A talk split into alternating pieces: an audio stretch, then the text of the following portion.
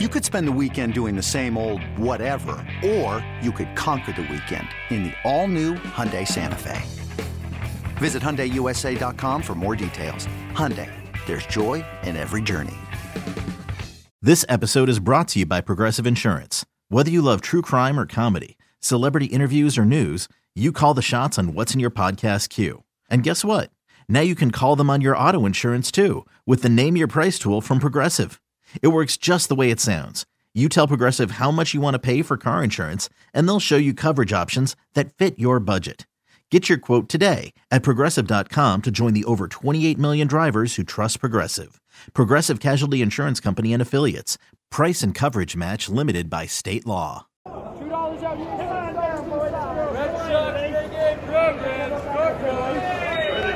Welcome to Inside the Monster with Steve Perrault and Joey Copponi.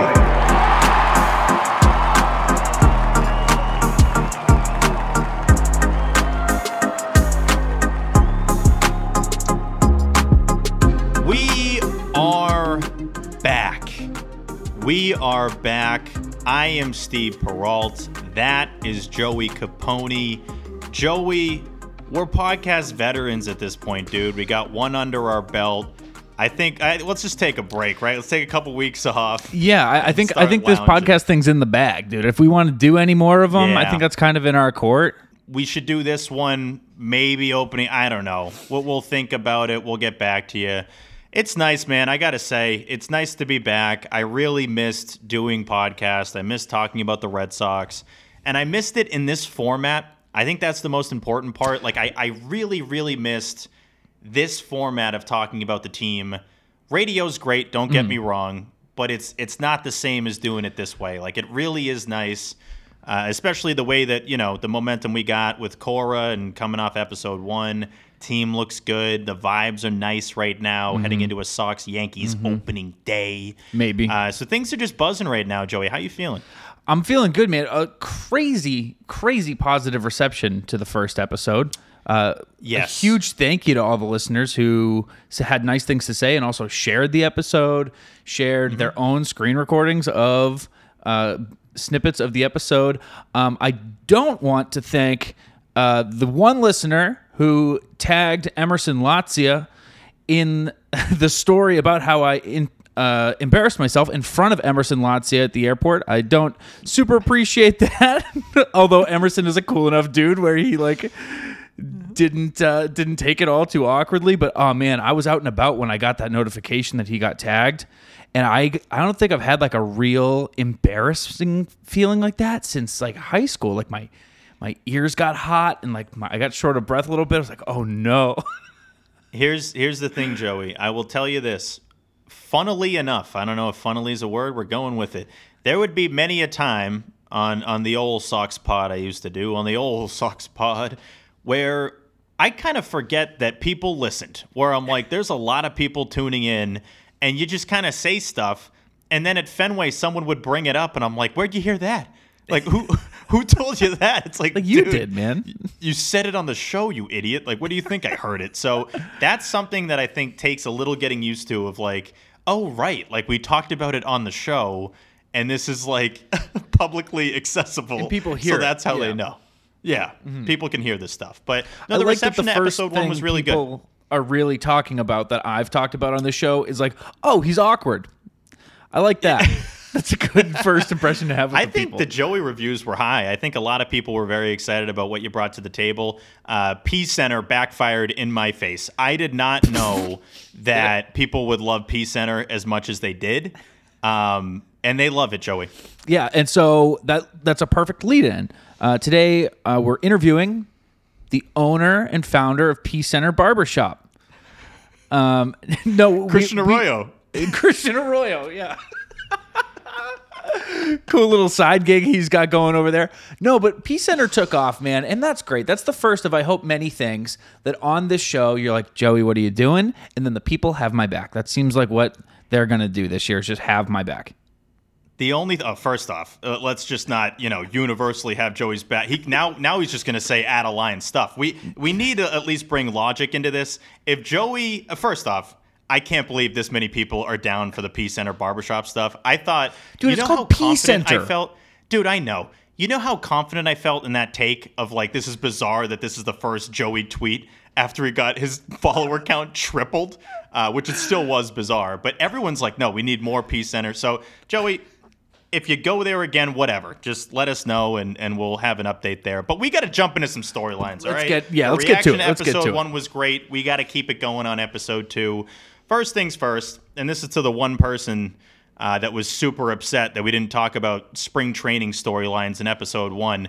Relax, bud. That's all I got to tell you. It's get give us time, all right? Mm-hmm. We had a lot to catch up on in episode one, how we got here, the whole off season. Looking forward to the season a little bit. We'll talk about spring training, okay? I know that really gets everyone all pumped up. We have some spring training takeaways here. First off, Joey, I'm going to jump right into it. Hit it. Rafael Devers. Yep. Rafael Devers is on another planet right now. All right. This guy is playing at an extremely high level. And I just want that for that reason alone, I want the season to start right now. I want I want opening day like yesterday. Like that I I don't really normally focus this much on a spring training home run, a spring training play. Let's be honest, a spring training anything. That mm-hmm. homer he had in the Braves game on Sunday was insane. Dude, it looked like he was- was been playing cricket in the offseason. That was that's like mid shin. Like low Mid-shin, shin. That's an, that's maybe an even ankle lower. shot. I was to say that was more of an ankle shot. The crazy thing with Rafael Devers, and this is what I've grown to love about him, it's what not a lot of guys can do. Vladdy comes to mind, Vladdy Sr. Um, he has this ability to just locate the barrel of the bat exactly where it needs to be. He, he can hmm. meet that thing with the ball with precision that very few players can. And Joey, I got to say, I can't remember a Red Sox player where it looks like a flyout more than it does with Rafi when it's gone. Like there are so many balls that he hits, whether it's the lean back that he does or just kind of like looking at it funny, where it's like, oh, okay, that's going to be caught. And it's like way over the monster, or it's in the third row of the monster seats, or it's, you know, midway in the bleachers. It's like, how does this guy do it? The hands, Joey. It's obviously he's got tree trunks for legs. That helps. Uh, he's got a huge base. That helps. But the hands, the bat speed is just insane. Like I'm watching that spring training game today, and you just want to be aware if anything big happens, right? You don't want to miss Yeah. any big storylines. And right when he made contact, first off, I'm like, why are you swinging? That ball, the catcher was setting up to get that ball in the dirt. Yeah, like, what are you swinging hops. at? It's on like two hops. Right when he hits it, I, I audibly sit just sitting there by myself. I'm like, is that gone? Because like it, it was insane that he swung, but it was like, wait a second. Not only did he just make great contact on a ball that was like in the dirt, you kind of just know with him that it's probably gone, which is insane. Like the replays really did it justice. The side angle, everything of like, yeah, he just flicked that thing off the ground deep over the right field wall. It was insane. He hits whatever the opposite of no doubters. He doubters. I guess he hits doubters. He does. ones that like and i think he thinks so too like you can tell with the amount of time it takes to cut from the center field behind the pitcher angle to the high home plate like follow the ball angle you can tell like when there's a longer pause there it almost feels like the broadcast is saying like oh yeah we'll get to it yeah hmm. we'll, we'll get this fly out for you rather than that instant cut that we get like with a no doubt home run like nobody, nobody in a in a truck, in a booth, even in the batter's box is like sure that that thing is going. I'm telling you, Rafael Devers has gotten Dave O'Brien many a time. Oh, yeah. he he has tricked Dave many a time mm-hmm. because, and I can't even blame him because the way that he hits the ball is just insane. He's got ridiculous power, but when it's just kind of hard to, it doesn't translate as much on the telecast. To your point, that home plate cam sticks on him for about a second. That's normal, right? 2nd second and a half. And in that time, your brain's thinking, is it gone? Is it not? And then, sure enough, when you show the outfielder just standing there looking at it, you're like, that's absolutely a home run. Yeah. But Devers does this thing where, and today I think it was a little bit, uh, you know, it made sense considering how the home run happened. It was a golf swing. It was very much a golf swing. That that was the seven iron, clearing that thing out. And he mm. also does like the golf look, where I've done this many a time, just praying that it'll stay in the fairway or mm-hmm. even the rough, oh, where you hit the- it and you're like leans? giving it that. Yeah, you're giving it that. Uh, like I don't know if that, but Raffy does it all the time, hmm. and I think he knows he knows it's gone. I Did think it's more like, is it going to stay fair? Did you see that he was asked if he had ever golfed? Yeah, apparently he said no, but he has mini golfed. He said he, he said he mini golfed once. Yeah, so that love to see that answer. That's Yeah. the stuff. Shout out to Alex Speier. Alex Speier gives you stats and he lets you know if Rafael Devers has golfed before. Um, but no, I, I thought that that was that home run was insane. I haven't really seen one like that in a long time. And that's what Devers does, man. He, he finds a different way to hit a ding dong like every other game. And I just love watching him. Just my God, what what a talent! What do you got for a spring training takeaway? Oh, I was going to say in that same game, you want to talk about doubted home runs. Uh, Jackie fooled us too. Jackie's been looking quite all right, even when he's um, not necessarily getting on base. He's getting down on the ball. You like to see that. It, you know, you have to change some expectations a little bit. You know what I mean? We're not we're not looking at Rafael Devers. We're looking at Jackie Bradley Jr. But um, to have some positive takeaways from him has been um, has been something. But there's one guy in particular when you talk about outfielders in spring training who has rocked Red Sox Nation. Do you know who I'm talking about, Steve? Talk about Fitzy. I'm talking about Ryan Fitzgerald. a guy who you and Youk's I favorite player. who's Youk. You Youk's favorite Fitzy. Youk. Fitzy! Fitzy! Fitzy. Fitzy! He goes. You go like I when I think you played that because we were obviously at spring training when the like early games were starting, Mm-hmm. the first like you know games of spring, and so we weren't we weren't you know we're there we're not hearing the broadcast and I'm I'm getting some tweets being like oh Youk's doing well Youk's fitting in, and I think you played me the audio of him on the Fitzy homer and I was like that's not Youk that doesn't say Fitzy Fitzy. We should we should play that. Let's let's let's play it. We'll drop let's it in play here. right here. He really only needs five letters in his name. Fitzy! Fitzy! So I'm going to give you a chance to take some guesses here, Steve. I hope you haven't been looking at Ryan Fitzgerald's spring training numbers. Have you been studying? Uh, no, no. Okay. In he had 20 plate appearances this spring training. Do you want to guess what he's batting? Uh, 300? 313, Okay. Uh, four homers, and a 1513 OPS. That's that's very very it's 11 impressive. games. It's 11 games. It's 20 plate appearances. But uh, you, you understand where the hype is coming from a little bit. I think one homer away from Red Sox Twitter and Red Sox Nation really petitioning to get him on the opening day roster. Yeah, I think uh, I would agree with you if he hadn't already been optioned to minor league camp. Yeah. Yeah, no, that's what I'm saying. I'm saying he was he was one He was okay. yes, in the I'm saying. Like he was like one homer, one big moment, one whatever Okay. away from like people really going nuts and really pushing for him to to stick around and, and not get optioned. Uh, but it's alas, so hard for these guys, right? It's so Yeah. hard if you're in that position. I don't even know what you got to do to make the roster, man. Like Mm-hmm. if you're not one of the top Red Sox broadcast, uh, I just did pros- prospects and broadcasters. If you're not one of the top Red Sox broadcasters, you're not going to make the team. All right, that's just kind of how it works. No, if you're not one of the top prospects, then it's really. I feel like you could hit 600 and it doesn't really matter. I mean, look at Franchy. Mm-hmm. Franchy's hitting 478 in 13 games this spring. He's obviously going to be in Worcester. He's not going to be on the team. Mm-hmm. Yeah. So like it, it, it leaves you questioning what, do you got to do. Yeah, yeah. Granted, and, and I'll just get to my Franchy point right now. I love that Franchy Cordero exists within this organization. Now, anyone that here heard me talk about this guy last year is probably saying, "What are you? What are you mentioning, Steve? What are you talking about? You're losing your mind." No, I want Franchy to be the wonder of Worcester Part Two. I want him to be the guy with the Woo Sox that, as the Red Sox are having a great year, right? As things are going well, they're in a division hunt. I love that the Woo Sox exist for many a reason. We know a lot of people that work there. They got a lot of great humans uh, that are part of that organization, and it's obviously nice that they're in the new park, Polar Park, and all that. We'll probably do a show from there or try to get some content there this season. But I just love, I love the storylines that are happening over there while you have the MLB storylines going on.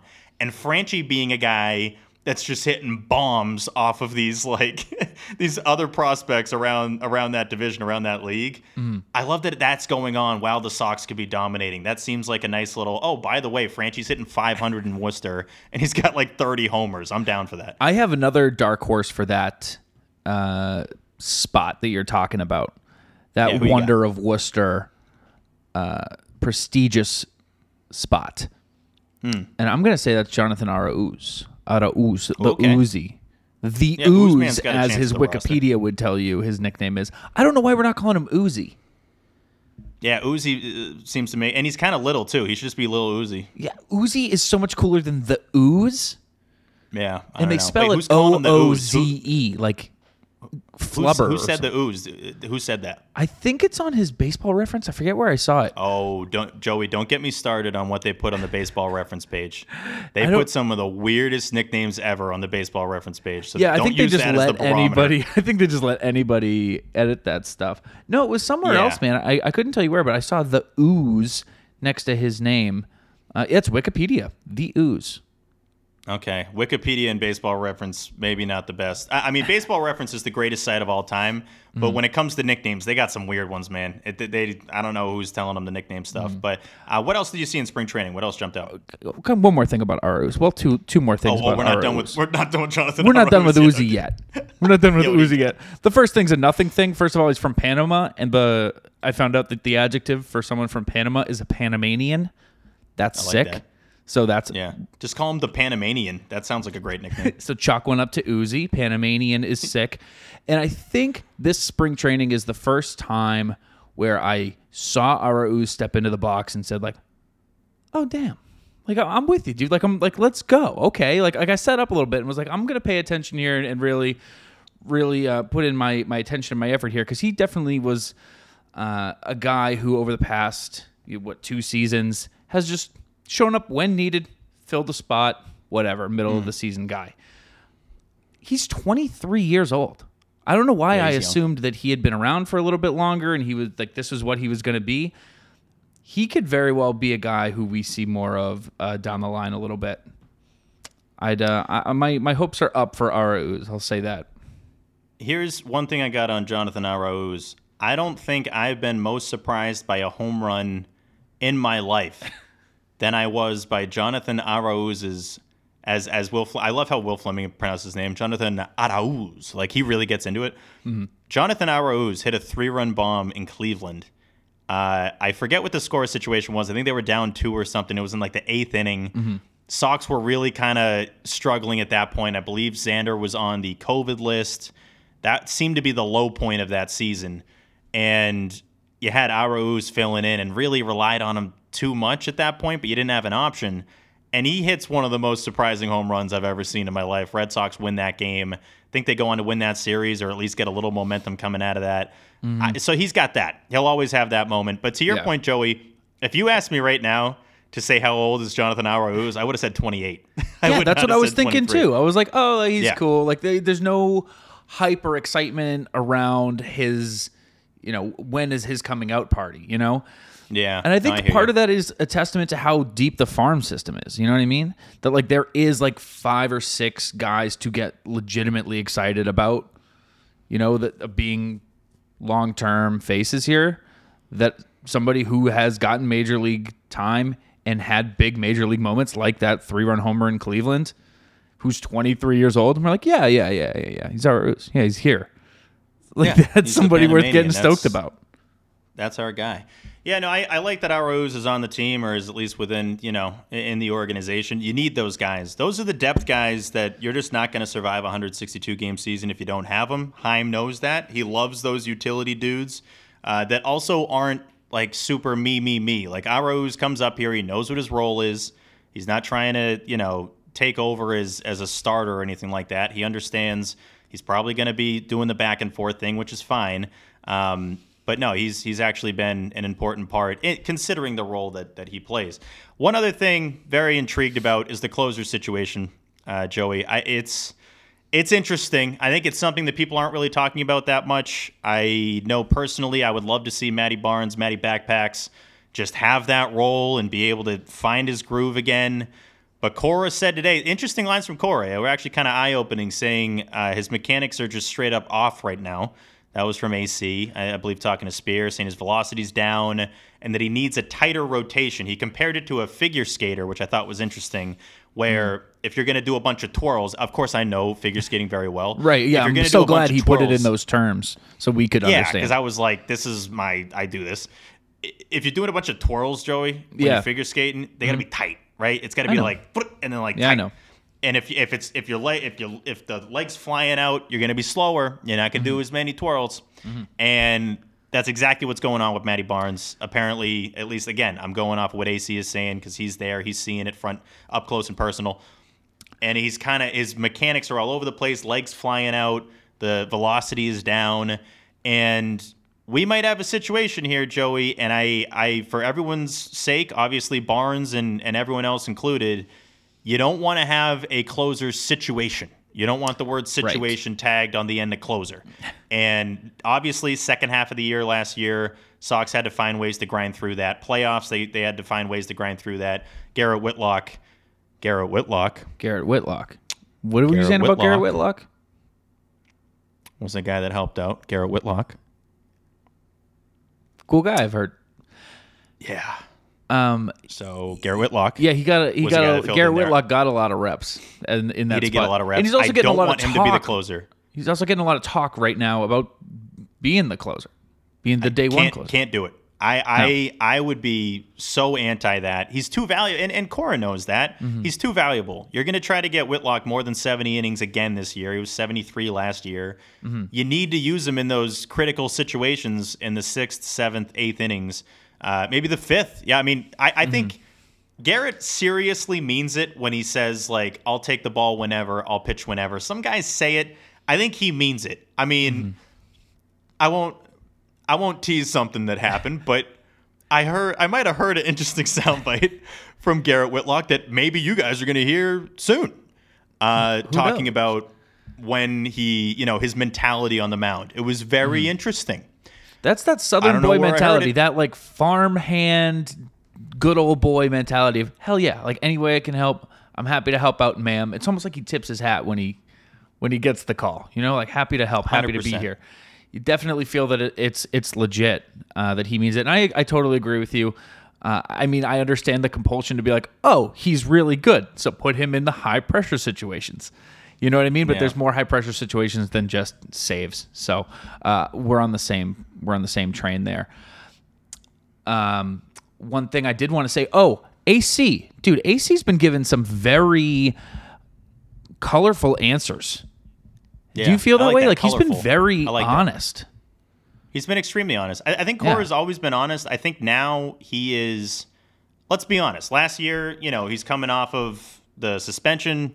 Mm. It's a very, you know, get reacquainted kind of season. And I Mm. think as the months went on, I remember him telling us in the interview we had before last season, like, I expect to get booed. You know, I, I think people are going to kind of be all over me. I got to be ready for that. I'm like, ah, no. I, I never thought it was going to be like that. Mm-hmm. No, me I mean, neither. the Astros thing is a whole that's a whole nother situation and, and I know Carlos Beltran talked about it uh, yesterday, but I, I really I think he viewed last season as one where he was going to be getting destroyed on all these road trips, and that's just not what happened. People have respect for Alex Cora. Obviously, if you're a Yankee fan or if you're somebody that is super anti what happened, understandable. I get it. They some will say they paid the price, some will say they didn't. Cora missed an entire year. He was out an entire year. He kind of had to you know, take that embarrassment as he did, as he's talked about, and now he's back. And I feel like he's as comfortable as he's ever been in this position, and he understands. It, you know, it takes a lot to to get that off your chest and to talk about it. He addressed it a lot, but now this season, it's not even a topic. I didn't even think about bringing it up. In all honesty, in our interview, Mm-hmm. Right. because No, we're so no, past no. it. Yeah. It's such a it's such a thing of the past. It, it doesn't even really matter at this point. Um, Yeah, and I so think- yeah, I, I think that's why. to speak for him here to try to get inside his head a little bit you got to assume that like the mentality a little bit is okay I, I served my time for this and i was still given another shot by the sox. So it seems like i have i have like a, a decent leash or these guys really trust me. So i'm not going to get in trouble or reprimanded for like being too honest with the media you know saying what i really think. Because that's what i get the feeling a lot in sports in general that press conferences with coaches, especially if they're new, are just mm. bland and boring because of this fear of ownership or or, or management. Uh, to just stay in line and, and give the the PC answers. I think AC realizes like, oh, they they trust me here. I'm I'm gonna roll with it. Then I'm gonna be honest. I'm gonna tell you that Matt Barnes' mechanics are off. I'm gonna tell you that Darwin's just isn't consistent enough to get a spot right now. I'm just gonna say it, and that's Yeah. awesome. It, it's so nice to like see a press conference where a guy is asked a question and he gives a legit answer. And let's be honest, there's layers to that, right? Mm-hmm. Where Cora's not somebody I, I've never looked at him as somebody that calls out his players. I don't think he calls them out just just for the sake of doing it.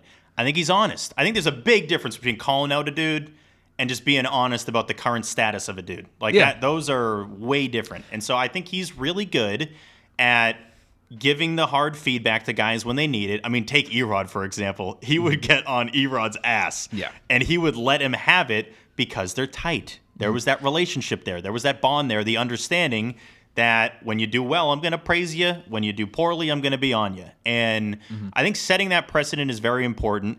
And being honest about things is very important. But AC is, he understands when to push the right buttons. He understands when to say certain things. He has eyes everywhere, by the way. Like, dude knows mm-hmm. what everyone's doing on Twitter. He's probably following Red Sox stats like we all are. Uh, he's he's got eyes everywhere. He understands how to go about the day to day of being the manager of the Boston Red Sox, which can't be easy. That has to be a taxing process. But um, my last thing, Joey, real quick. Last thing on spring training observations before we get into a phenomenal interview with one Christian Arroyo, who I think is in the running for my favorite human on the team, my favorite Red Sox human. Fair Uh, enough. I Yeah, yeah, that's a love good the pick. dude. I think he's great, and he's also a kicks guy, so that's great as well. We'll talk about that in this upcoming interview. Uh, my last thing here is Xander Bogaerts. Had an interview with Rob Bradford. Shout out to Bradfo. That is on the Bradfo show. Check that out. Interesting interview, I would say. He, Xander was very candid. Really? He was very candid. I haven't when heard we it. get Xander, I, I would hope to get this version of Xander when we get a bogey interview this season. But he's talking about the contract. He's talking about, you know, being the captain, not being the captain, some behind the scenes stuff of, of 2013. And one of the most important things that happened in that interview, Rob Rob will always do stuff that when Rob has an idea, you can't get him off of it. And he started the interview with playing a, a a caller to WEEI. I'm blanking on her name, but she would call in when we were doing our show last year. Very passionate lady, uh, loves the Red Sox. I, I would go as far to say definitely a homer for the team, which is fine. So am I. And Rob decided to play that clip for Xander. And it was really like, oh, we can't act like this guy's not super valuable. I think he's still underrated. You know, let's let's give some. Let, let's not forget about Xander and what he's done for this team and how much he means and how much he hopefully means to the future. And it's an interesting thing, to play the clip for Xander because it's like that could be a little awkward. I think he handled Right. it well, uh, Xander. But it reminded me that, and I'm just basing this off the tone of Xander's voice we need to we me you joey everyone listening we need to support xander so much this year. Like i i want to see and and again i got a couple of options for what we can do. All right? We're just i want people to have xander signs. All right? I want people at the park with hey xander you're great. All right? I want people with xander you're great signs. Are you telling people that maybe they have the power to try to keep Xander around? The like Joey, what I'm saying, mm-hmm. what I'm saying is that all this guy has been answering is contract questions, Trevor Story questions. Oh, your defense isn't that great. There's been a lot of here's what you're not great at instead of wait a second, you've been that dude. You were that dude early on. Yeah. And you're the face of the franchise. You, you can make an argument Xander Bogaerts is the face of Boston sports. And I don't. I, I'm just again. I'm basing this off the tone of his voice, off of how he's answered all this stuff, body language. Everyone listening, whether it's giving Xander a bunch of thumbs ups because we know that's going to make the difference. I want signs. I want love you, Xander. Hey, Xander, yo, bogey, love you, bogey. Do everything in your power to make this man feel loved. Is what I'm saying. yeah, make this feel like home, so that it becomes home or it stays home. Yes. It's about having this stay his home. Mm-hmm. I because for a split second, and I got to admit this, Joey, we're honest on this podcast. This was the first time oh, where I was like, "Wait, what would life be like without Xander Bogaerts on the Red Sox?" And my brain exploded. It's like I went into the upside down and Stranger Things. I was like, "Get me out of here! I, I how did I end up here? I got to be gone. I got to be back in the normal world. I, don't just- want that. I just pictured a jersey swap in my head, and I No, no, I don't like that one bit. I don't like that one bit. We've talked a little bit no. before. No, we've talked. Oh, that's a haunted Oh, no, no, from you. Joey, no. We've talked a little bit about what it takes to be uh, like get your number retired. It's like Yes. would it look weird on another guy? I think is is a guy I don't know what the what the status to apply is, but picturing a guy in another jersey, what what status does that uh, get you? Is that yeah. hometown hero? What is the what is the phrase? I don't I don't know, but there's a feeling that I get when I picture Xander Bogaerts in another jersey that I I do not enjoy, Steve. It would make me want to puke. So again, bring signs this year. What should the sign say? Xander, you're great. Um, hey Xander, it's got to be more than that. That sign sucks. hey Xander, and then you turn it around and it says, "Let's go." Xander. That, well, that- I think we I think we can do better. That's not right. terrible, but like That's I- my I, guess well. That's Nate- my Nate- sign. No, that's fine. Nate, I know you're listening. Would love a graphic about this. Just a, a Sox fan holding up a sign that says "Xander, you're great." Maybe we do that. Maybe we look at, at what Nate does, and then if it looks right, we'll encourage people to make those signs for the Mm-hmm. regular season. What about just a bunch of X signs? Easy enough. Big red X's. But that doesn't. If I see a bunch of X's, I'm not like, oh, they love me. I'm like, they just know who I am. Like I, I want it. I want it to be positive reinforcement. Why else would they be holding up a sign of No, I know, that's fair. Again, all I'm asking for is a bunch of Xander signs this year. Uh-huh. All right, just a bunch of them, and, and have them everywhere. We got to get back into the sign game. You know how excited I used to get when we'd like request signs and someone would have the sign like for the next series. Signs are I so want cool us, from a They're distance, so cool. I get Joey. Everyone listening, we let's get back into signs. At I don't know if I can year. get on board with you with signs. That's fine. I don't like can't people having board with you with signs in Center front of me. Barbershop. We're gonna have our things, all right. I'm not saying no. Again, it, this isn't. I get what you're saying in terms of the blocking. You have some respect for the people behind you. It doesn't have to be during the pitches. There's plenty, as we all know, there's plenty of downtime in baseball, and I, I love it. It's a great time to have a vod lemmy, you know, have a have a hot dog, you know, some chicken tenders. Even though there's only two in the chicken tenders, we'll get into that later, and then not in this show. I know everyone's honey mustarded out and all that, um, but again, all I'm saying, everybody, make Xander feel as at home as he's ever been in his life this season. We do not want this to be the last year of Xander Bogaerts on the Red Sox. None of us want that. So do everything in your power to make it feel like home, even more than it already already is for him. So that's my closing spring training thought. Did you have anything else before we get to a phenomenal Christian Arroyo interview? Um, no, but I, I did want to confess that uh, I ate your Dippin' Dots when we were there. I never told you. Oh, that's You. oh, that's you- fine. I, I hated him. I know, I know. It's more of like a, a fat boy confession that you put ice cream on the ground and walked away, and I, I picked it up and I um, and I ate it. That that was just my only last note from spring training. I felt guilty uh, that I wanted to confess that to you. Not super proud of it, dude, but you got to own some of the things that you do wrong. Um, but this Arroyo interview was Real awesome. quick, real quick, real quick. Yep, no, yep, real yep, quick. yep. I'm trying to breeze past it as quick as I can. No, the funny the funny thing is you mentioning that when you were like, "Oh, I got one last thing." I thought it was going to be like Bob looked good. I, I didn't know. It Oh, yeah, gonna that that you I guess. Yeah, dip- yeah. Okay, yeah, Bob looked good. Yeah, Bob and you ate good. Mm-hmm. the Dippin' Dots. Real quick, Dippin' Dots. I don't know if they, if they're going to be a sponsor, then we'll just uh, go back and bleep this out. Um, disgusting. No, you're wrong. They're, you're wrong. They're, they're terrible. They gave us free Dippin' they're Dots. for, I dude. Have some understand why like. Six year olds like him. All right. Anyway, Mm-hmm. um, that'll do it for our spring training takeaways. After this break, we have a phenomenal interview with Red Sox do it all. Red Sox Mr. Everything, Christian Arroyo.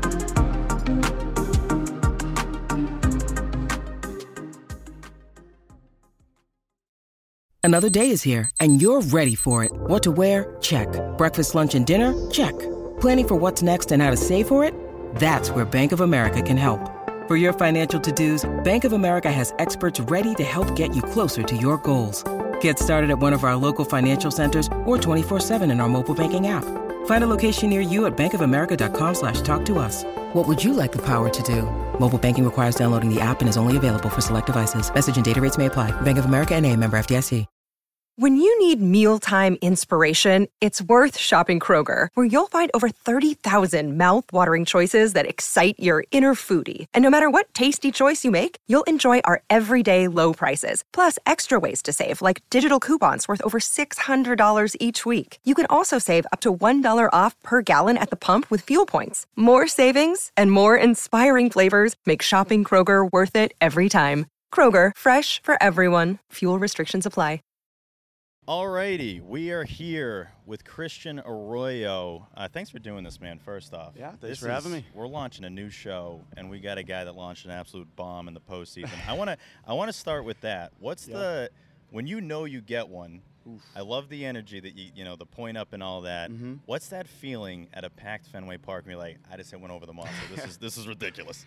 You know, it kind of stunk because in 2020, the first one I hit over the monster, there was no one there, uh, and that was like a dream of mine. You know, Yeah. like even when I was with Tampa Yeah. uh, during BP, you know, we were just trying. Last round, we tried to launch balls over over the monster, but um, getting to do it with the with the with the fans in the stands is pretty nuts. Yeah. I mean, it's pretty unparalleled. You kind of black out every time you do it too, Mm-hmm. so and it never gets old. Um, but yeah, it was that was that was cool. Was that so with the point up? With the point up to the, it, that's just I'm just pointing. Was that to anyone or were you just Mm-hmm. Yeah. pointing? honestly, I don't even I, I don't even remember. I don't I don't remember what I was pointing at. Uh, out and I did. I really did. I remember. So I remember hitting it, and I knew I hit it well. Yeah. And I actually, if you see like the side angle, I kind of like do one of these, like Yep. get up. You know, when you're bowling, you get you know you gotta get that last pin. I kind of gave it a little get up, and then when I realized it was a homer, I kind of just yeah, I blacked out. I was running, I was running the bases, and I was looking around, and then realizing, you know, postseason baseball. Like Yeah. the cool thing was is too is like in the postseason, I always I'm so used to watching it that like you don't really realize when the guy has his camera and he's following you how cool that shot looks. Oh, oh it's oh, nice. It's pretty cool. Well, it's I, I feel like I forget that there's even a camera guy. I've gotten to know some Yeah. of them at NESN. Yeah. Stevie D's great. He's one of the main guys. yeah. He's he's in your grill. Yeah. To get that shot. That's like when I'm you're saying. watching at home, I'm like, oh, it's just like I don't know, there's cameras in the ground. You don't really think about Exactly. it. No. And then all of a sudden you're round third, but you probably gotta act like just act cool. Yeah, you gotta act cool. Act cool. That's it. Keep it cool. Keep it cool. You know, put the head down and then give it. Okay, thank you. But no, like I, I, I just remember, like, a gentleman. Like I remember someone like creeping behind me, and I was kind of like, well, going well, on what's yeah, like what's going on here? And then I was like, oh yeah, I forgot that there's Yeah. cameras everywhere. Like even on Vazquez walk off against the Rays, it was like I remember we all like were getting around home, and the guy gets behind Vazquez when he's coming to the plate, and I remember looking at this guy like this guy's about to get absolutely drilled if he Yeah. gets any closer because this is about to be a, a swamp here at home. Yeah. So, uh, but yeah, no, I- it's it's uh, it's one of those crazy things, you know. I, I mean, after I hit it too, I think Schwarbs was was right behind me. I think he was leading off for us that game, and Mm. like getting to see Schwarbs and stuff. I, I talked to picked his brain a lot when he came over, so Yeah. I just felt like part of that success in that particular at bat just had a lot to do with my teammates too. Yeah, so. for sure, for sure. Th- th- there's got to be some that you know right away though. that you- Yeah. You're not doing the, the get Yeah, up, get yeah, up. yeah. Like uh, in Atlanta. la- Yeah, last yeah, year, that was a fun there's one. One that comes to mind. Yeah. uh, a Yeah, that was a good one. 467. Yeah, Was? Yeah. yeah, that was I got that one good. Yeah, little Is that cutter one you in. knew right away? I knew I knew that one was yeah I knew that one was going right away. Just I don't know. I just had a feeling about, especially in that game. Like even Doogie, I think hit one either that game or the game after or before. I can't, I think it was game he hit a before. three run shot. Yeah. three run homer, and even off the bat, I was kind of like, I think that's gone. Yeah, And yeah. no one else thought it was gone, but like just kind of the way that we were playing at the time. If it was barreled in the air, there was a good chance it was going to be a homer. Yeah. So Yeah. once I hit that one, I knew I got that one well enough, and I was like, okay, yeah, I think I scooped that one out of here. Yeah, for sure. To bring it back a little bit, so obviously Mhm. this offseason was not normal. Uh, It was very different than anything you've experienced. How do you stay fresh? And obviously, we kind of speed up Yeah. spring training process. How do you, you know, get to opening day feeling like I'm ready to go? Yeah, I think uh, for me personally, uh, being in Tampa, we had a lot of uh, a lot of guys around that were throwing live BPs, so it was Yep. always it, it was there was there was a lot of resources in order to, to, to face live live BPs and, and to get ground balls and stuff and to be on a field. And I think that's the biggest thing, the difference from coming from the off season mode into spring training.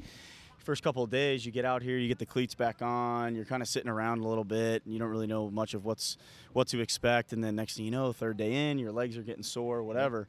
This off season, obviously, with the lockout and stuff, uh, those three extra weeks that we had, I just wanted to make sure I had my cleats on as much as I could.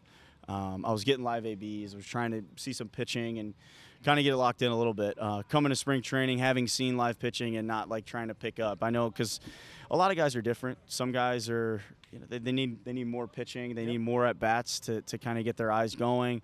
Um, for me in particular, like for me to really start feeling good, I need more. Um, but uh, to be in a comfortable spot, that was that was one of my main goals. So I was able to get probably close to 30, 35 at bats during. Uh, which was probably about normal for the Yeah, first three yeah. weeks, right around right around there. So It'll, yeah. it'll keep you in the right zone. Mhm. So, what was one thing last year that you learned about this team? I feel like the fan base we learned a lot, Yeah. but in that clubhouse, what what sticks out? I think it's the chemistry. Yeah. You know, everyone just uh, it's so it's so easy to say that too, right? Like after the after you have a good season and you kind of exceed the expectations uh, that that outsiders kind of put on us as a, as a as a team. You know, our goal going into it was to never kind of listen to it and just to kind of just play baseball because at the end of the day, you still got to play the games. You know, you could have the best roster on paper, but you still got to play the games and.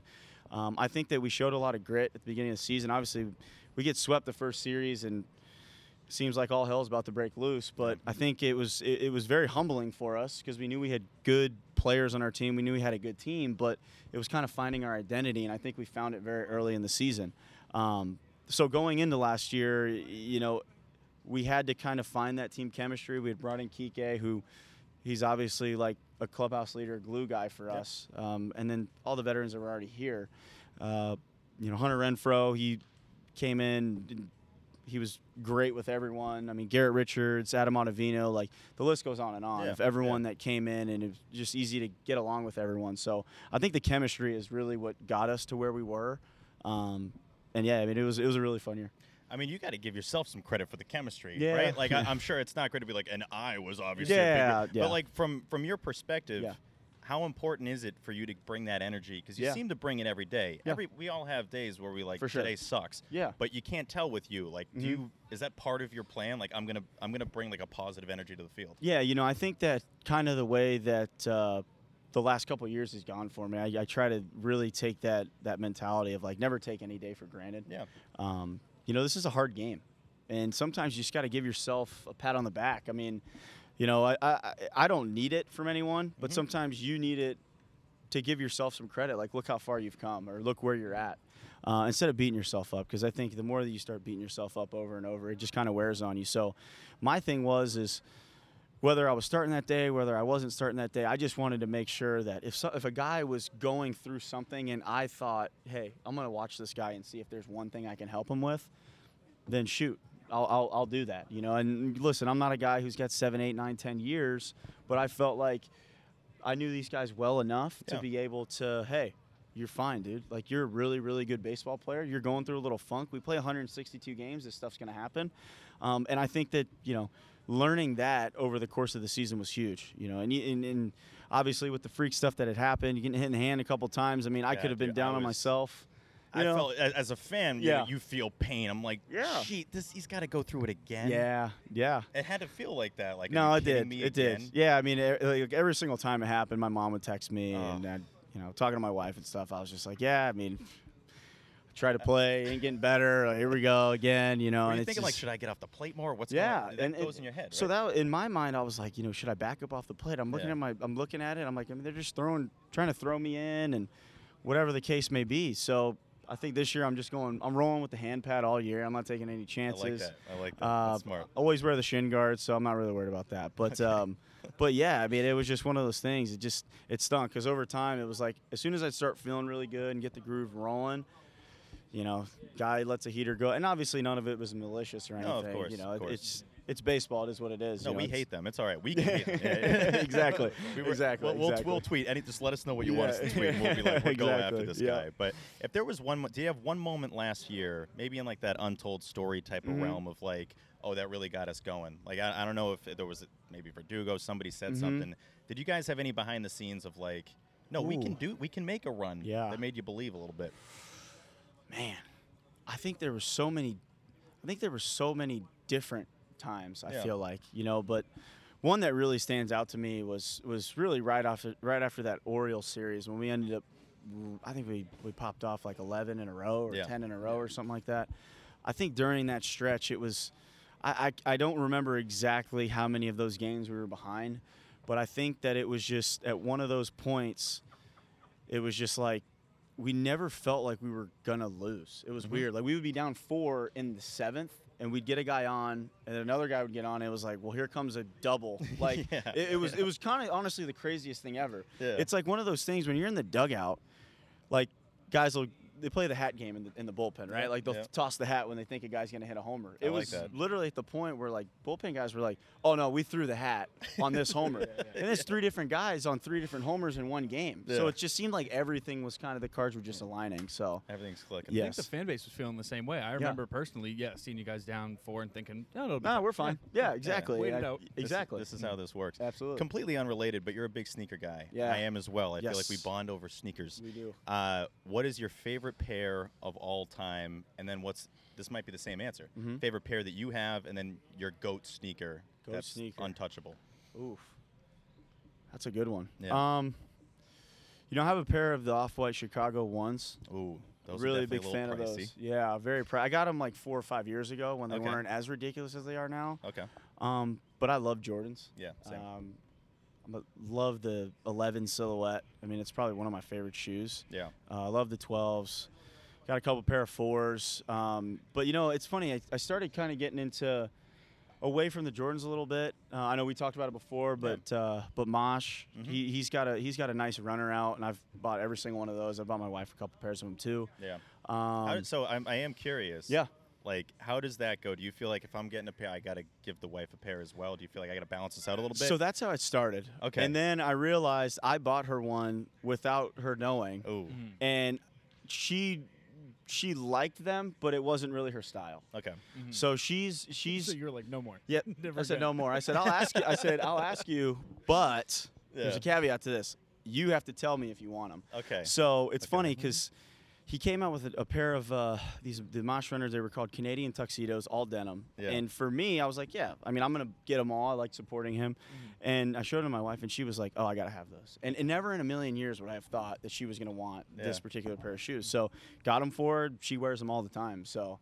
Um, That's good. so I, you know, she's. I'm trying to get her into the sneaker game a little bit. So. It's a case by case basis. Exactly. Exact- know. 100%, How- 100%. How, many pairs do you think you have? I, I have 50 pairs. Can you, Okay. are you over or under Oh 50? gosh, You got to be I'm- over, right? I'm- Sounds like yeah, I'm way over. You're, 50. you're probably are you in Ah. the twos or threes? Is it? Yeah, I mean, I I I got rid not get rid of. I had so I got to a point being with New Balance, I just started buying a bunch of runners and stuff to work out and what I liked. And if I saw something I could wear to the yard, then I would wear that. Um, but I started kind of getting a little bit pickier.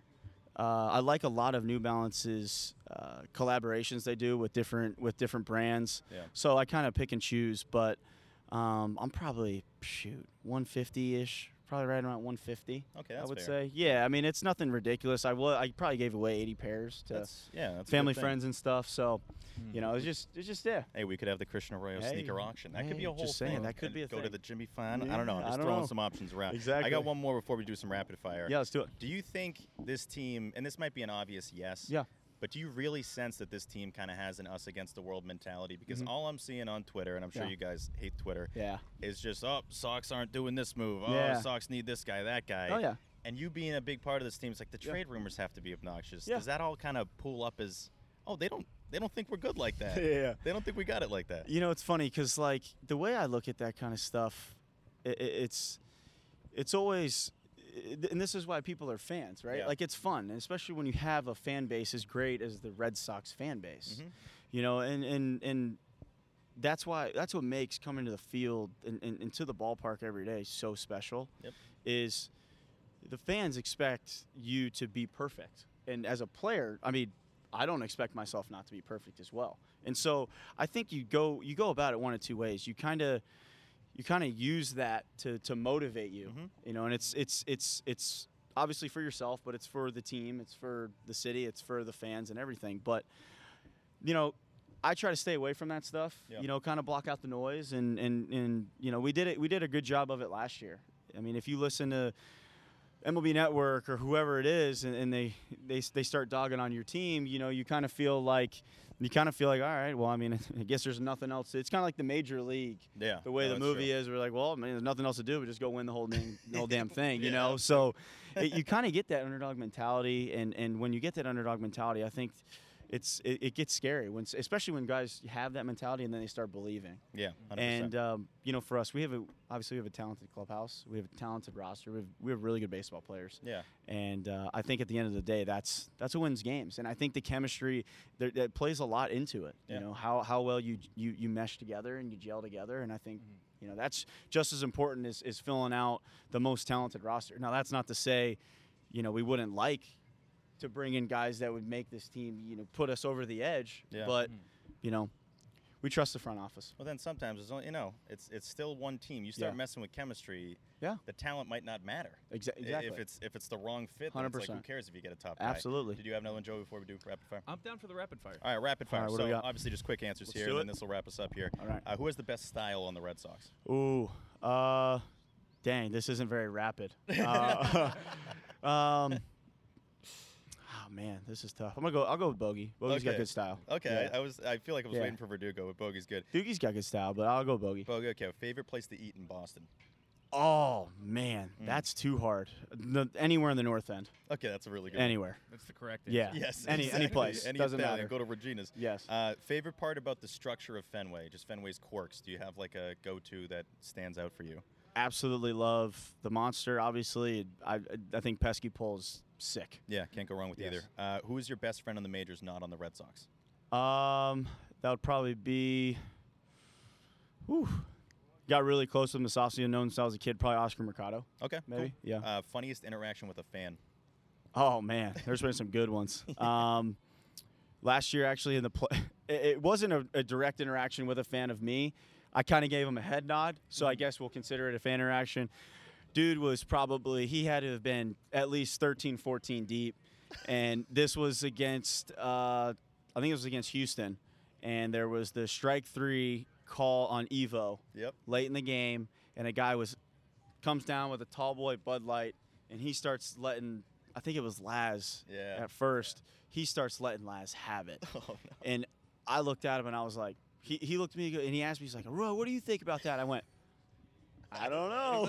and and I remember Laz looked at me because I have a history with him. Yeah, uh, yeah. Just you know him being an umpire and stuff, and, and he kind of laughed and shook it off. And the guy, I remember looking back, I had to get ready for a play. I look over and he's shotgun a brewski, throws it, just throws it over onto the field at Laz, and then security, he's gone. Oh, jeez. So that one was pretty legendary. It was kind of like borderline, like whoa, but it was Yeah. also kind of like okay, that was pretty Dance cool. on the line of scare. Yeah, a and that, yeah. there. Well, the fact in that you know crowd, that madness that you can hear directly from he was probably Oh, screaming at you. Screaming. Yeah. Okay. Yes. that makes Very, sense. very loud. Yeah. Sheesh. Uh, which former pitcher would you want to face the most? That's not in the bigs right now. Former pitcher that I want to face the most. Just to say I faced them, I mean, I feel like you got to go with one of the greats. I think Nolan Ryan. Nolan you Ryan's a know. great answer there. Yeah, uh, that'd who's be the awesome. funniest player on the team? Kike. I That's already asked easy. favorite kick. Yeah, Kike is going to be the answer Yeah. probably for everybody. Kike. Uh, which pitcher, pitcher that you faced has the nastiest stuff? Ooh. Jacob DeGrom. Yeah, I mean that. Yeah. That game That's was a good awesome pick. though. Yeah. Yeah, he's good. Yeah, Jacob DeGrom. Cool. Only a couple more. Uh, whose brain do you pick the most on this team? Hmm. Uh, just players or coaches and everyone in general? We'll say players. We'll play. Okay, players. Uh, Bob probably. Bob and I we, we bounce info off a lot a lot. Um, and then probably probably JD.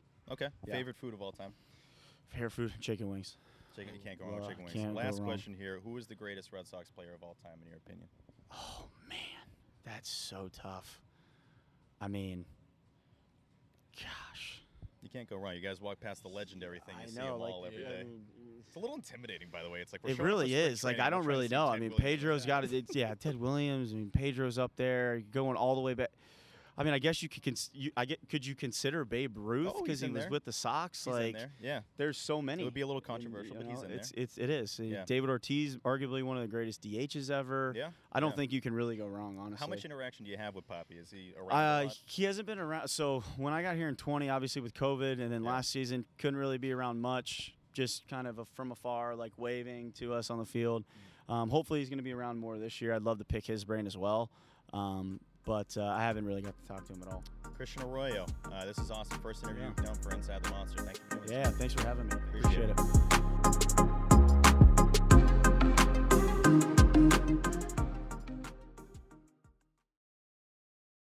Alrighty, that was our interview with Red Sox Mr. Everything, Christian Arroyo. Joey, your your thoughts on that interview? I had a grand old time. Yeah, first of all, what a dude. Uh, he was rearing to go. We went to talk to him to say, like, hey, when do you want to do this interview? And he was like, this second, right now. I'm coming with you guys right now. Walked right out of the clubhouse and we're like, oh man, we got to find somewhere to do this right now. Um, which is why one of the one of the few reasons I, I didn't have all too much to say, as you might have uh, noticed from there. That was It's my your, first. It was your first. It was your first interview. That was my Yeah. first big league interview, and it was a spur of the moment thing. Uh, Christian is so cool. Thank God we got him because he's a dude who can really talk and fill uh, fill some space uh, when I didn't have all too much to say. But he was awesome, wicked fun. We should uh, do something with him again. Absolutely. Uh, he has already agreed. This year, I'm going to try to do a lot more with the Ballpark Kicks account. He has already agreed to do like a look at his sneaker closet, uh, which I'm very excited for. We'll have to find a, the right way to shoot that, but very excited for that. Christian Arroyo is just that dude, man. He, he's a guy that you want on the team as long as possible. Not only because when he's healthy, he can play at a high level, but those are the dudes that you need. I know Cora kind of downplayed the the clubhouse guy and how everyone makes a huge thing out of Kike and, and those dudes that, you know, Verdugo that lighten it up. But mm. he didn't downplay it like in a way of negativity. He's more like, no, these guys these guys can ball. Let's not forget Right. Kike, Verdugo, Arroyo, they can play. I at- think that was his thing. level. Is he was saying, Yeah. like guys like Plawecki don't think that that's why you're here. Uh, Yes. but it's also it's also just a, another asset to have. Is it as valuable as hitting 350? like, sure, Probably no. not. Like, it's okay to like put them on different levels, but also it's a long season, you know. And if there's if you're in a clubhouse that has a lot of tension in it versus one that has a dude like Christian Arroyo in it, you're going to have a very different outcome on the field too. I believe that anyway. Hundred percent. And, and next episode, we're going to do a lot more of the uh, regular season predictions. That's basically going to be the whole thing, along with a player interview. Whoa, that what? was super great. I'm not saying who the player is. It's I not like we wait- already teased it on the. Twitter. um, but yeah, that's going to be next episode. For the rest of this episode, though, we obviously have our closing thoughts, which is my favorite thing. But before we get there, we got Joey. We got so many DMs. We were going to do this like hmm. once a week. Yeah. We're just running it back. Slide in the DM is back for episode two. It was going to be an episode three thing, but it might just be every damn episode. First one comes in. This is not a name. The handle is Doughy Bagels. Oh yeah, So- yeah, yeah. I know doughy bagels. Yeah, so Doughy Bagels says, Can we expect more ballpark food reviews this season? Absolutely. Yeah, I mean that's a hard Absolutely yeah. We can. Joey, that was one of my favorite things that we did uh, at spring training. Really enjoyed. Hmm. Obviously, the honey mustard discussion was a whole thing. Uh, people know where we stand now. Shout out to the dude that sent us. He posted an Instagram of himself at dinner on Friday night, dipping chicken fingers into honey mustard, being like, Yeah. you know, team honey mustard. Thought that was great. Uh, sorry that I forgot what your name was, but Um, um, yeah, we're gonna we do food reviews. We mentioned Dippin' Dots right before the the interview. There, uh, we do have a review of your first time having Dippin' Dots uh, at JetBlue Park. We'll have to toss that up. Oh, okay. Yeah, I No? I forgot that one existed. Maybe we won't toss it up. Maybe hey, maybe just drop the audio right here. Is that is that cool? Yeah. What is it? Sticks to your tongue. I feel weird eating it. As you can tell, because I definitely remember what that soundbite was. It was really defining. Um, but yeah, we're gonna have more food reviews. Uh, we will food reviews. We will be at opening day, which Joey might be Thursday, might be Friday. Yeah, we We'll- haven't even we'll we haven't teased that. that. mentioned it up to this point, up until we're talking about doing food reviews. We'll also be there for the Yeah. baseball game. We Um, are going to be there for the baseball. We're going to be there Yeah. for the content. Say what's up. We'll uh, say what's up back. And yeah, it's going to be fun. So very excited for that. This comes in from Colby. I love Colby. Hey, Colby. Colby. is one of my favorite people. He's dedicated. Says greetings. Thoughts on the Savannah Bananas banana ball? Can't say I know what it is. Are these or are there any rules or methods of their game that you would want to see at Fenway Park in the bigs? Do you know what he's talking about with the banana ball? Yes. So the What is it? the Savannah Bananas are, to my understanding, not in a league. They're kind of like, Yeah, it's like Harlem made-up league, but the videos are Globetrotters thing. Like they just kind of play the one team that they beat up on, and they do fun little things. Uh, There are two rules that I've seen that I really like. This is crazy that this question is getting asked. We actually didn't talk about this beforehand at all, but there are two that I actually would like to see uh, that I think are pretty fun in execution. Um, there is uh, stealing first on just a passed ball. You can just take off. I think that's pretty Okay. cool. I kind of Um, love that. And the other, I'm forgetting the exact. Forgetting the exact rule here, but there's a situation in which, um, it's like if the catcher drops strike three, the ball's live, and every fielder on the field has to touch the ball before they can make an out. Like they have to go around the horn and out to the outfield, and then so it's like it's Okay, basically like a crazy. race to second base. Uh, I'll have to look up exactly what that rule is. What like makes that happen? Like what brings that whole play into play? But that is a really exciting thing. I've seen a couple of highlights recently on their Instagram of that. I love what they're doing. They're turning baseball into a spectacle. It's a show. I told you earlier this week I was seeing, you know, when uh, when the Sox are going down to Atlanta and like I might go down there. The legitimate reason is because I was looking at how far Savannah is from Atlanta and thinking like, oh man, that'd be fun to go to a Bananas game. Yeah, I I think they have absolutely dominated the social game. They have done a great job of promoting all the stuff they're doing. I feel like I see it all. I don't even know if I follow the Savannah Bananas, but can't scroll on TikTok for more than three minutes without seeing a Savannah Bananas Yeah. video. So they're doing something right. One thing, if we're just talking rules, if we're gonna just widen it out to that, the one that I've never understood, and thank God pitchers aren't hitting anymore. Any of you like pitchers who rake, like get out of my face. Um, when a when a guy when a batter strikes out on a pass ball or a wild pitch, I'm sorry, you're out. I, I'm I'm I'm done with that, Joey. When it's like, oh oh, but the catcher didn't catch it, so you can go to fir-" you're out. You're I, out. I, I've never understood that rule. Maybe there's some obvious thing I'm missing here, and it's like, oh well, the catcher catching it like completes the strikeout. You missed the ball. The, yeah, you you had 3 Mm-hmm. strikes. That, that three strikes, you're out. You're out. So I, I'm done with that. Especially if we want to speed these games up, that would be a pretty easy adjustment. Uh, it doesn't matter that the catcher missed it. You're out. I mean, Right. let's be honest. It's not like if there's a guy on second, he can still go to third on a pass ball. Like that, that still exists. Yeah. Guy that just swung and missed with two strikes is out. Mm. What are we doing? So, do do you want to hear these these nine rules? Oh, that sounds like a lot of time. That sounds like a lot of time. Okay. Well, I'll tell Yeah, you that we'll that, that thing that I was Yeah. thinking is a is a walk. There's no walk. So on the fourth ball, every fielder has to touch the ball before they can make it out. So it basically becomes a sprint that the batter, you know, tries to take off. Usually gets That two second to play it second. I'm intrigued. It's fun This stuff. comes in from Ian. Ian, what's up? Ian is a Oh, fellow hello, Ian. uh, Drake stan like myself. Question for the pod: How would you rank the shoe cleat game on this Red Sox team? Uh, also, congrats on the new show. Thank you, Ian. I would say if we're talking cleats on the Red Sox, Verdugo's number one. And I say that because I don't know enough about Trevor Story's uh, cleat game. Apparently, it's very good. Apparently, he's a big time sneakerhead. So I got to get used to that and, and find out more about that. Uh, Christian Arroyo's right there. I'd put him at number two. He's a real big kicks guy. He's got the the connection with Mosh, who uh, our boy Brian hooked him up with. I need Brian to hook me up with Mosh. I'm like, dude, we're we're at the point now with our relationship. I really hope that that's the next step that I get hooked up with Mosh.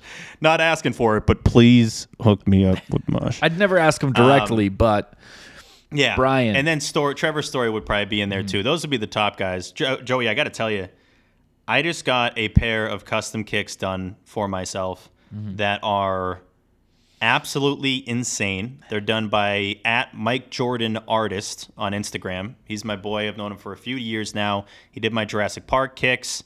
He is extremely talented. Does a lot of cleats for athletes. He sent me a video of the kicks that he did for me, Joey. And this is obviously via request. It's not like they just do kicks for you. You, you got to pay some good coin Right. and you got to put in a request. They are insane. Like I, it's I saw. Uh, I think you posted a screenshot of that video, right? I don't did, did I? What? I think so. Did you not? I I know they're from a movie. That's it. You say no more. Yeah. Where did I post this? What are you talking about? Screenshot. I saw I saw it, dude. I saw there's a ma- a character with a background thing going on Oh, behind him. oh, oh, oh, oh, oh. Are we talking oh. about a let different- me let me rephrase here. Let me rephrase. Yes. I put that on the ballpark case account. Yeah, sorry. Okay. I thought you meant of like the video. I'm like, oh, okay, video, because that's only that's only 25 percent of the kicks. Right, right, right. It right, was right, right, right. yes. That's what to- I meant. Yeah, to- I saw a little this is- this gets yeah. Okay. When you said screenshot, I was like, "What? What is going on here?" Did I? I thought I sent you the video. I didn't know what was going on. Yeah. You hear screenshot, and you're like, "Something bad happened." Um, but yes, that was that was in the ballpark kicks account. Check that out if you don't know what the movie is yet. That will give away the movie. But the other three sides of the kicks are like he did something with the Nike logo that is beyond creative. Very excited about that. But yeah, that that should answer your question, Ian. I got Verdugo's untouchable. I think he's number one. We talked about cleats with him, customs last year, and we'll do it again this year when we have him on again. Um, but yeah, do you? How much do you notice that, Joey? The customs, or, or just like the cleat game? Zero percent. Zero. Zero point zero zero zero. That's how you, and I were noticed- intro to each other, ranking cleats. Yeah, yeah. That that. and you really liked that, and you enjoyed awesome. that, and uh, yeah, and and I'm here. Um, exactly. uh, I don't notice it at all. You, that blows my mind that you'll you'll see a guy and be like, "Oh, he's an Under Armour guy." That's insane to me. That's like if I told you like, "Oh, yeah, like that guy just walked by, he's wearing Old Spice." It like doesn't compute at all.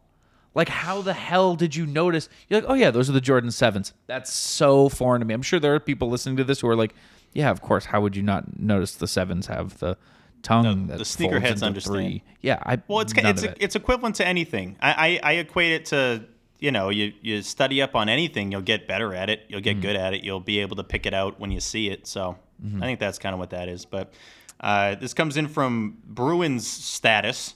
Hello. Bruins status says, "Would Ryan Dunn succeed in today's Cape Cod Baseball League?" Did you see Summer Catch? No. You got to see Summer Catch. Summer Catch. A lot of people listening know what Summer Catch is. Uh, it is a, I would say, a great terrible movie. It's about the Chatham A's and this kid Ryan Dunn, who's a local who makes it onto the Chatham A's, and it like follows him and his, you know, screwball buddies around Chatham all all summer, and and uh, it's it's it's a it's a. I I was about to say it's a great movie. I can't say it's a great movie. Is it a feel good family fun movie? It's definitely not a family fun movie. Uh-oh. It is, I believe, rated R. Uh-oh. Uh No, it's PG thirteen. PG thirteen Thank came out in God. two Thank God. thousand one.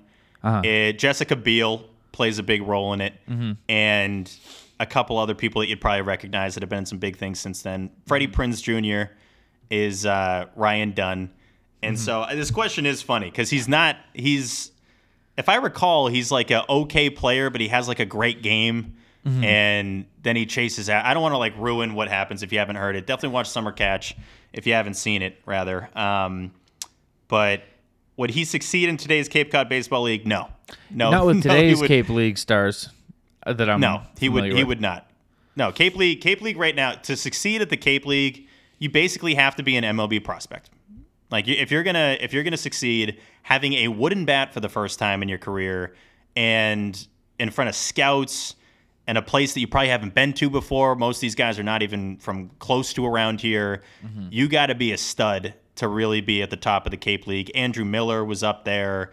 Um, you go down the list. There are a bunch of stars that have gone through the Cape League. Aaron Judge, Nomar, Mo Vaughn, all sorts of players. I think 20% of, of Major League Baseball players played in the Cape League.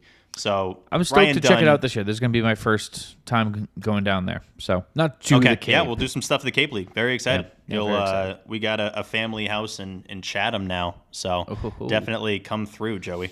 Uh, this comes in from Julia, and we will wrap with this one. This is actually well, we have two more. We have two more. Two this more. one and one more. Random question, but a good one for the episode. If you could build a power infield with all non-baseball players and one Red Sox legend, who would you put on the field? Okay, can I go first? This is this is. I want you to go first because I got to think about it. Okay. Can uh, well, I might have to think about it too, depending on your answer to this question. Can I put Papi at first? Yeah, uh, Red Sox legend. There you go. Yeah, but I'm saying I can. Okay, all right. I didn't know Yeah, if like first. Yeah. Okay. So Papi at first. Um, I'm gonna put LeBron at short, just because uh, the second you talk about athletes in another sport, you gotta choose LeBron. He's a freak athlete. He's a stupidly talented in freak athlete. Um, that being said, in a similar vein, I'm gonna put the best athlete I know of at second. That's gonna be Roy Jones Jr Okay. a dude who I believe could have just played any sport he wanted to. Um, now you might be saying, Joe, he's a southpaw. Is that the best decision to stick him there? Yeah, I'm going to say yeah. I'm going to say sure. Why not? He can just learn to throw this right hand, or just just flips, just flips with his with his left hand. Uh, and then at third, we're gonna put we're going to put Tom Hanks there, and I'm not because of any defensive ability or offensive ability. For the for the sake of money, jersey sales. I don't know why professional sports don't do stunts like this more. Just roll out a celebrity. Everyone's going to buy the jerseys. It's a year. You're already, you know, if you're a tanking team, if you're, I don't know, the Oakland Athletics and you have a payroll of 35 million, double your payroll and pay Tom Hanks to be your third baseman. That's what I would do. I'm going to sell jerseys so that the following year I can really compete. And because I think Tom Hanks might be able to outrun a bunt here and there. Okay. That is Joey, let me give you credit for coming up with that on the spot. That Hey, was all we didn't really we, I didn't send you this before. That was very good for on the spot. I thought your team was great. Having Tom Hanks in there is hilarious. Thank Um all right, I am going to go with cuz like Ortiz at first is such a like that we makes we can't both sense. do it. Yeah, it's like No, I know we can't. We can't both do it. I'm gonna. I gotta move a couple people around real, real quick. Okay, this is this is pretty stupid. Um, Tom Hanks in every position. I got I got Tom Hanks at every position. No. Um, no, I got okay. Okay, I had to move a couple people around. All right. So at first base, I got Michael Jordan. Okay. I got Michael Jordan. Fair enough, yeah. I got At Michael Jordan playing huh? first. Yeah, I got him playing for again. This is because you had Papi at first. I would have had Papi at first, and I had initially had Jordan playing short. But we're moving him over to first. Do we think he's going to scoop the ball well? No. We have him at first for his bat. All right. We're trying to, if anything, hide his lack of defensive ability and have him, uh, you know, at the plate. Understandable. This guy won uh, some defensive awards in the NBA. I get it. But defense in baseball is a little bit different. And understandable that he didn't even make it to Major League Baseball. But I think for my team, it would be awesome to have Michael Jordan on there because people will come out to see him. You know who else people are going to see, Joey? Michael B. Jordan. I got him playing second. Come on now. Come on now. I got I got Michael Jordan at first and second. Okay. Wait, so, uh, what is what are they doing with the jersey situation? Like their names on the back. What are they doing? Yeah, it's just B. Jordan. You got You put Jordan, B. Jordan, at first, or and are we going like B. the- Jordan is at second? The or we, you could go the JD route and put their full names. Nah, the it's back. too much because then Nope. it's gonna wrap around the whole number. Yeah, we don't need circle. that. Like Yeah. D. Strange Gordon. Um, so we got Michael Jordan at first. We got Michael B. Jordan at second. Uh, at shortstop, we got Nomar. I'm putting Nomar at short. Got to have my guy at there. He's behind me right now. That made it sound like if you're Yeah, like, no, he's not, Steve. Steve, Imagine wake up. Nomar was just behind me watching this whole thing. That would be so weird. Um, Jersey is behind me. Sorry. Yep. And then at third base, I got.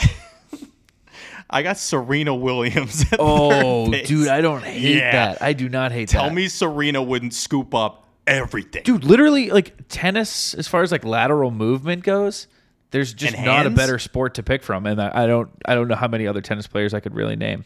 I'm I'm talking hands. I'm talking Mm-hmm. quick reactions, fielding the hot rockets there Mm-hmm. that are coming off the bat. Serena, and they're also, you know, she's going to be talking trash. Oh, yeah. and she'd be right next to the opposing dugout, yapping at him. Serena Williams is at third base. Michael B. Jordan's at second. Michael Jordan at first. Nomar at short. I love that. Wow. Let us know. Let us know who has the better infield. Yeah, Yeah. I want to see these, We'll these two graphic. graphics next to each other already look hilarious Yeah. just in my head. I love this. All right, last one of the day, and then we got our closing thoughts, and then we'll get out of here. So much for a clean 40. Uh, this comes in from Emily. If each of you were a player on the Red Sox, what position would you want to play? What would you want your number to be, and what would your walk-up song be? The walk-ups. I'm just gonna go. I'm just gonna. I know you went for. I'll give you a little time on this one. My walk-up song. I've, I've said this before. It would be "The Motto" by Drake and Lil Wayne. Gets me in the right mentality every time I hear it. It's incredible. Um, my position. It would have to be shortstop because I was incredible at that in Little League. Uh, that was the last time I was really, really good at baseball. So I would say shortstop, and then my number number one's a little tricky. The number one is tricky because I, actually I'll say number five because the Sox give it out to literally everybody. So I'll I'll take my idol's number and go with number five. Uh, so yeah, that's I'm playing short number five, and my walk up song is "The Motto" by Drake and Lil Wayne. What do you got? All right. My walk up is um, You Right by They. Uh, I've told Oh, you this before. this, right? Yeah, you Yeah, said yeah, that yeah. sounded like a made up song. It's a real song. It's by They. I've heard it. It's good. It's called You Right. It's very, very cool. It's not at all the right atmosphere for me or the kind of music that I listen to, but I would for sure pick it just because it's so cool and the siren, the way it like woo, you'd be like, oh, it's him again. This guy who's batting 098. How did he get here? Um, and I, I'd also like to be. Uh, ideally i'd like to catch. I love catching. I love the idea. I'd like to think that i would be a, a good catcher. Uh, however um, not not the body for it. And i don't know how often you squat and stand up steve. That's that's impossible. How are they doing that just over Yeah, and over again set. can you imagine squatting for you know an hour and a half a day plus six months out of the year No, more I, I can't imagine doing that one day. it, it it's crazy. But you know what, dude? I it summer's right around the corner. You know, it's it's booty gains season, so maybe maybe some squats are are are in the picture for me. Yeah, I'd be a catcher, and then number, who cares? Because it's not happening. Twenty three. Michael B. Jordan is my favorite second baseman of all time. there, there you go. Yeah, the number the number game is going to be interesting for that. Uh, Joey, we are we are wrapping it up here. This is the closing thoughts segment. I hope you have a really good one because I have one that I am extremely passionate about. Uh, Here's the deal. Yep.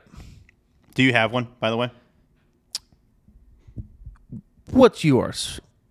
The Alex Cora interview was wonderful. We did it uh, last Wednesday, and went really well. It was I was a little I was a little you know worried going into it where I'm like, all right, I got these Chris Rock tickets for the 10 p.m. show. His first night he's doing a show after the whole incident. Let me preface with this. If you're sick of hearing about the Chris Rock Will Smith thing, fine. I don't blame you. I understand. But anyone that's saying we got to stop talking about it, like everyone's gotten all these takes, uh, yada yada yada. Joey, it's been eight days Yeah. since it happened. The Kanye Taylor Swift thing still comes up. It's been four thousand five hundred and eighty-six days since that happened. Wait, whoa, is that a real number? I calculated it. Yes, Oh, September got me all hyped. I thought you really looked it up. September. I'm, I did. Oh, you're being serious. September thirteenth, two thousand nine, was four thousand five hundred and eighty-six days ago. Wow. and that still comes up. So for anyone saying enough, it's been eight days. All right, you can still get some thoughts out, and Yeah. it's only been what? It's only been like five days since I saw this show. Four days maybe. I'm Mm-hmm. I'm bad at math. So anyway, I see. I was looking on that Monday after uh, the incident at the Oscars. I was looking for any updates because that just what a wild story. What a wild occasion for will smith to do that. Nuts. The whole thing was nuts. And i'm looking for chris rock's like statement. And i stumble upon oh wow he's going to be at the wilbur. He's going to be in boston at the wilbur. This is nuts. I see ticket prices. Joey they're very expensive all right? But I believe it. sometimes you got to pay a pretty penny to go to the kind of events and get the kind of thing or things that you want. And i'm like let's just do it. Let's do it so I buy the tickets. Very expensive, like I mentioned before. And I'm Can we get a, can we get a, a general range here? We talking five hundred bucks. Five hundred bucks. Five hundred bucks. I said it on radio and I immediately regretted it because everyone was like, "Oh my god, that's way too expensive." Is expensive." that Whatever. per I'm just, ticket? No, total, total, two Okay, each. Okay. two fifty okay. each. All right, that's better. Um, yeah, my dad was like, "You spent what?" So, um, I see that that's going to happen on that Wednesday night. So excited. Go with my girlfriend Elaine. Like, let's. This is this is going to be awesome. We're going into that. Like, this is great. So we finish the Alex Cora interview. Immediately get an Uber over there. The line is out the door, around the corner, around another corner. It's nuts. You're about to go in. They give you these like packages that you have to put your phone in, so you can't record anything. I'm like, oh, this is gonna be crazy. He's about to go in. Chris Rock comes out after this guy that opened that just like ripped everyone to shreds. I don't love those comedians that make fun of everybody. Hey, Have a you set, suck. All right, You're- you're ugly. Yeah, I, I didn't. I didn't come here for you to make fun of me. Like, have a set. Actually, be funny. Yeah, Um, and he he banked on swears too much. I don't like those guys either. Chris Rock finally comes out. Place going nuts. Place is going absolutely insane. Everyone's ready. The anticipation, Joey, is like for a first pitch of a World Series game. Everyone's going nuts. And he's like, How was your weekend? Which okay, that's funny. He's like, You know, I'm still processing everything, and I had a whole set plan, so I'm just going to tell those jokes. When I say the air was sucked out of the room, it was like, dude, this it felt illegal. It felt illegal that he wasn't gonna. And I'm not saying your whole set. I get it. You had a set prepared, whatever. I think everyone was giving him these like pity laughs the whole show because Uh, we yeah. thought we were gonna get Well- something at the end of the show, and nothing. He just did his whole set. Not a single mention of it. Walk. All right, thank you, Boston. Have a good night. Walks off and I'm I'm furious because like you you just talk about dropping the, the you know fumbling the whole thing, man. Like yeah, this is comedy comedian gold. You had one of the craziest moments in TV history happen. You were the guy everyone feels bad for, and everyone's on your side. And you have a comedy tour that happens to be coming up two, three days after, and you don't say anything about it. and all Like- of your shows are suddenly sold out. and the tickets are through the roof. Mm-hmm. The prices are nuts. I did not spend that money for like C level Joe Biden jokes. All right. Like everyone is obviously there for you to talk about the slap. So for him to do an entire set and not talk about that had me so pissed off. I'm still heated talking about it now. I'm still heated about it. Um, and it's just it's really it's it's inexcusable. It's inexcusable. So now I'm upset at Chris Rock. I'm upset at Will Smith for even doing the slap. I'm upset at myself for spending all that money, and I'm just upset. But whatever. Yeah, I mean, they had it on the news that afternoon. They were like, Chris Rock is in town. I know. The man who was slapped is staying at the Ritz Carlton right now. And like news cameras outside of the Wilbur. All these people are about to watch Chris Rock talk about what was going through his head when Will Smith got on stage, marched across the stage at him. They had smiles on their faces. He thought they was going to have a little funny thing happen. And then he got smacked on live television. But instead, nay, I can't imagine that. I would be I would be mad. I think I would like leave and I would do it loudly. I would have made a scene You a little bit. loudly. Yeah. I wouldn't have like yelled at funny. Chris Rock, but I would have made a scene a little bit. Oh, one quick thing, and again, I'm furious about it. Whatever. I, this is the last. I really want to mention it. We move on. Everyone continues to live. One of the, if you are a person, if you're listening now, and I can't imagine these people listen to this show because I would not want to associate myself with these people. If you're one of these people that goes to comedy shows and yells stuff out during the Oh, set, jeez Louise. Get lost, buddy. That is the Kick lowest rocks, of the low. Get lost, pal. There was this dude in the like one of the side balconies that was screaming stuff out, like trying that's trying to be the funny guy. Shut up. No one came here to see you. It's And never like, worked. I wish Zero times kicked has an audience out. member ever made people laugh. No, More so than the if professional anything, you're just and, and Chris avoided it. I actually give him credit for that because people were trying to. You could tell the crowd was antsy. They're like, "Dude, we didn't just spend a bunch of money to be hearing relationship jokes." Like, and, Right. and he's like, "I'm single, you know, crazy, I crazy being single." care. He's like, "Crazy being single at this age." I'm like, tell the Will Smith line. Tell the you know what happened. You got hit in the face. Like, come on. So that was all mhm. garbage. But anyway, Hey, you know what? You know what I would have done in that situation, Steve? yeah. I would have marched on stage and slapped him in the face. you just slapped him in the face, dude. Part of me was like, what if someone goes up on the stage during? That would have been hilarious. though. I mean, like, come on. It would have been funny. That would have been so been funny. It becomes like a running But I'm- Chris Rock can't go anywhere without getting Yeah. slapped. Um, Uh, just, just, it just, yeah, just the shame on like Chris Rock. I'm, I'm embarrassed for you that you took that moment and did nothing with it. That is the dumbest thing I think you can do as a comedian. That Mm-hmm. was a potential for, to make this tour legendary. Mm-hmm. Breaking down the whole thing again. I wasn't even asking for a whole set, five to ten minutes, Joe. Yeah. That doesn't need to be planned. You pro- you're still processing. It's been three days, dude. Yeah. It's not that serious. You got hit in the face, and it was insane. Still processing You should have had so thoughts. funny. imme- he had he had thoughts ten seconds later. You can't tell me you're gonna have thoughts three days. Anyway, so I don't know. I don't know. I don't know. Um, what I will tell you is that really does trump any kind of uh, uh, thought that I, I might have on this week. Uh, as Yeah. as my, my as my two options are about um, testing the waters on how people feel about the new the new uh, broadcast booth over there at uh, the Red Sox television network, and I also uh, I don't like interacting with with human people. My goodness, going back out in public stinks, dude. The- just the, I went to I went to Walmart today, and I was going to talk about how people people don't. I would love to meet anybody who's listening to this show and wants to say hello. If you're a stranger and hearing the show, which doesn't make any sense to the strangers who are not going to hear this, don't try to make a joke to me. Don't say, "Oh, how about the?" no, absolutely not. No, no interest in any like of that. that. Hey, How about how about- dude, I had a guy walk by me today, say a joke, repeat it, and then walk away and look over his shoulder at me, smiling. Like, did did he hear it? And the whole time I kept looking down. Was like, I'm not. I'm going to pretend I just did not hear you. Um, so the fact that you went out to a comedy club and uh, you know around a, a lot of folks, I do give you credit there because I certainly have no interest in being around people quite yet. That being said, if you see us at opening day at Yankee Stadium, come on by and say hello, shake our hands, say what's up. I'm really excited to get out there and and see people. Even more excited for the following week when we go to Fenway Park, uh, be around our people.